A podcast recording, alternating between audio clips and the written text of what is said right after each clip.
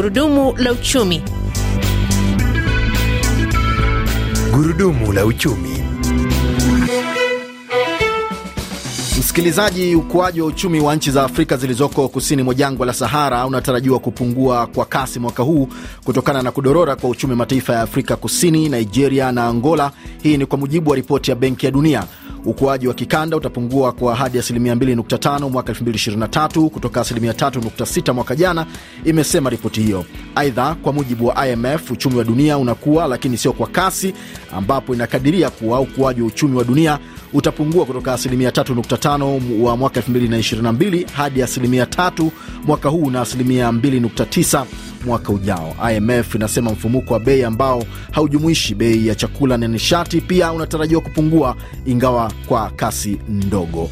Makala ya Gurudumu la Uchumi jumaa hili inaangazia ripoti hizi kwa kina na namna nchi za Afrika hasa kwenye ukanda wa Afrika Mashariki zinaweza kufanya kujikwamua. Jina langu ni Emmanuel Makundi, karibu. Na msikilizaji, kuangazia hili kwenye laini ya simu tunaungana na Johnson Denge. Yeye ni mchambuzi na mtaalamu wa maswala ya uchumi akiwa nchini Kenya. Johnson, kama unanisikia, karibu sana kwenye makala ya gurudumu la uchumi jumaa hili. Asante. Nam, pengine kwa kuanza tu mazungumzo yetu, uh, kiujumla, kama mtaalam, unazungumziaje ripoti za IMF na Benki ya Dunia? IMF na Benki ya Dunia hasa wamesema wanataka kuangazia Afrika zaidi, na ndipo kwa hivi karibuni wamekuwa wakitoa e, maripoti ambayo yanaangazia uchumi kanda hii. Ripoti ya benki hizi mbili ama mashirika haya mawili e, yanatupea uh, ile tunaita insight katika uh, uchumi hasa wa kanda ya ya Sahara ama Afrika ya Sahara ama Sub-Saharan Africa eh, na ni muhimu kuiangalia kwa kina ili kuelewa ni vipi mataifa haya ama Afrika uh, itatumia hizi statistics ambazo zimetolewa kujikwamua kiuchumi. Naam, na sasa pengine zinamaanisha nini hasa uh, kwa nchi pengine za ukanda wetu wa Afrika Mashariki? Uh, muhimu ni kwamba ukiangalia Sub-Saharan Africa ni sehemu kuu sana katika uchumi wa dunia. Uh, ukiangalia zile um, ambazo ziko huku, ukiangalia ile inaitwa demographic, divide ambayo iko huku Sub-Saharan Africa uh, ni ni nyumbani kwa watu bilioni moja na inatarajika kwamba zaidi ya nusu ama karibu nusu ya watu hawa watakuwa chini ya miaka ishirini na tano ifikiapo mwaka wa elfu mbili na hamsini.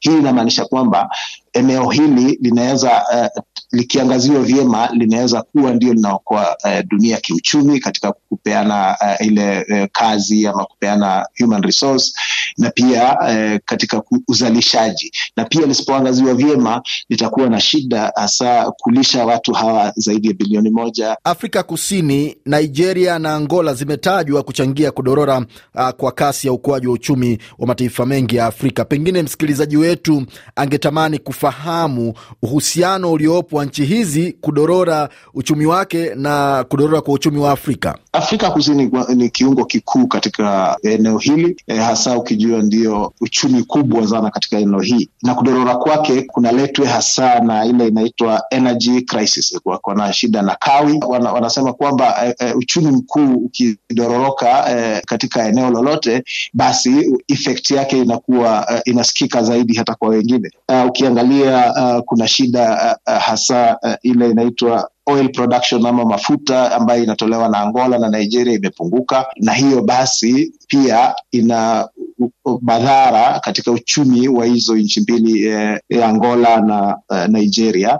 Katika ripoti ya Benki ya Dunia, Johnson inasema takriban raia milioni kumi na mbili wa Afrika wanaingia katika soko la ajira kila mwaka, lakini uh, nchi zinaajiri takriban watu milioni tatu tu.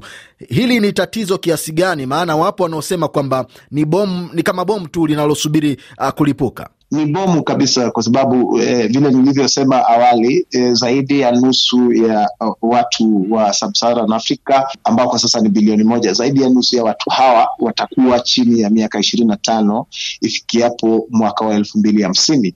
Hii inakuonyesha kwamba tuna kuwa na vijana wengi ama watu ambao wanaingia katika soko la ajira wanakuwa kwa kasi kubwa zaidi kuliko tunavyotengeneza ajira zenyewe. Watu wakikaa hawana e, cha kufanya na hawana uh, chakula ama hawana uh, mahali pa kupata mapato, basi itakuwa ni shida kubwa e, katika kuhakikisha kwamba kuna kipato ama wanaweza jijumuisha na kujenga taifa.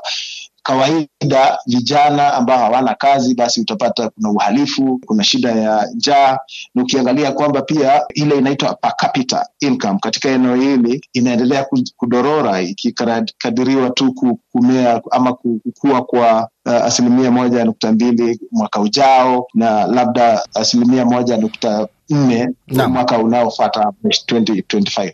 Naam, msikilizaji, kama umeungana nasi, makala ni gurudumu la uchumi. Uko nami mtangazaji wako Emmanuel Makundi, tukiangazia ripoti ya shirika la fedha duniani IMF pamoja na ile ya Benki ya Dunia kuhusu kasi ndogo ya ukuaji wa uchumi wa mataifa ya Afrika. Na kwenye laini ya simu bado tuko naye Johnson Denge, mtaalamu wa maswala ya uchumi. Johnson, ripoti zote zimetaja athari za mfumuko wa bei na kupanda kwa gharama ya maisha kama mambo yatakayoendelea kutatiza uchumi wa mataifa mengi.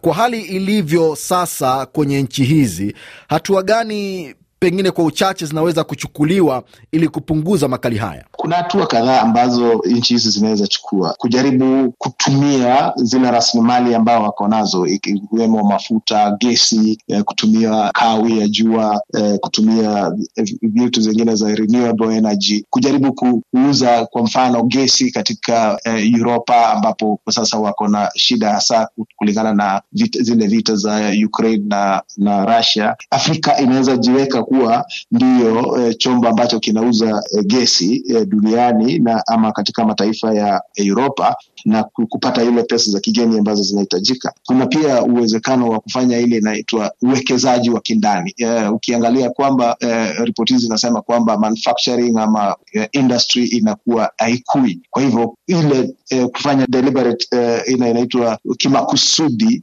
kuwekeza kiundani. Pia kuna uwezekano wa kufanya ile regional integration, e, ile watu e, eneo fulani kuungana, kuweka mikakati ya kufanya biashara pamoja, kurahisisha utembezaji wa, wa, wa bidhaa katika masoko zao ili e, kujikimu kivyao, na pia kuna muhimu kuhakikisha kuna uongozi wema katika eneo hili. Naam, kwa kumalizia tu Johnson, ripoti hizi pia zimezungumzia mchango wa mataifa yenye nguvu duniani kama vile China, Marekani na, na Ulaya kama sehemu uh, ya kudorora kwa uchumi wa dunia. Pengine kuimarika kwa uchumi wao ndio kutakuwa ahueni kwa nchi za Afrika, tunaweza kusema hivyo. ina ukubwa kwa kiasi kwamba China imekuwa na shida na uchumi wake na mataifa haya mengine, na hasa kwa sababu ndio wana e, mataifa haya ya Afrika yanategemea kuomba mkopo, kwa hivyo yanaumia. Yana, lakini e, si kwa ujumla, kwa sababu Afrika inaweza jitokeza na kujisimamia hasa kutumia ma, rasilimali zao na kuweza kujikimu kivyake, e, lakini muhimu ni kwamba mataifa ambayo yameendelea pia yanafaa kuanza kuangazia Afrika tofauti. Ukiangalia mikopo ambayo wanapea Afrika iko bei ghali, kwa sababu wanaona Afrika kuwa risky environment, lakini kuna ile eh, kunatakana kuwe na usawa hasa katika bei za mikopo ambazo zinatoka katika mataifa hayo. Naam, uh, Johnson Denge, shukran sana kwa kushiriki nasi kwenye makala ya gurudumu la uchumi jumaa hili. Asante nam msikilizaji. Basi na katika kuhitimisha uh, makala haya tuungane na Hilary Ngati ambaye anatuletea dondoo za uchumi na biashara. Bila shaka asante sana Emmanuel Makundi. Lakini msikilizaji, kwa haraka tuanzie barani Afrika ambapo wataalamu wa uchumi wamewataka vijana wa bara hilo kuwa mstari wa mbele katika kuhakikisha mkataba wa biashara huria wa bara hilo unafanikiwa kwa kuja na mawazo ya kibunifu. Kwingineko, mawaziri wa fedha kutoka nchi mbalimbali za dunia wamekutana mjini Marakech, Moroko, katika kikao cha mwaka cha shirika la fedha IMF na Benki ya Dunia, ambapo wanajadiliana kuhusu namna ya kukabiliana na changamoto zinazoukabili uchumi wa dunia wakitaka ripoti zao zikionyesha kasi ndogo ya ukuaji. Nam msikilizaji, na kwa dondoo hizi zilizoletwa kwako na Hilary Ngati, ndiyo tunatia nanga ya makala ya gurudumu la uchumi kwa jumaa hili. Usikose kuungana nami katika makala nyingine wiki ijayo. Jina langu ni Emmanuel Richard Makundi. Kwa heri.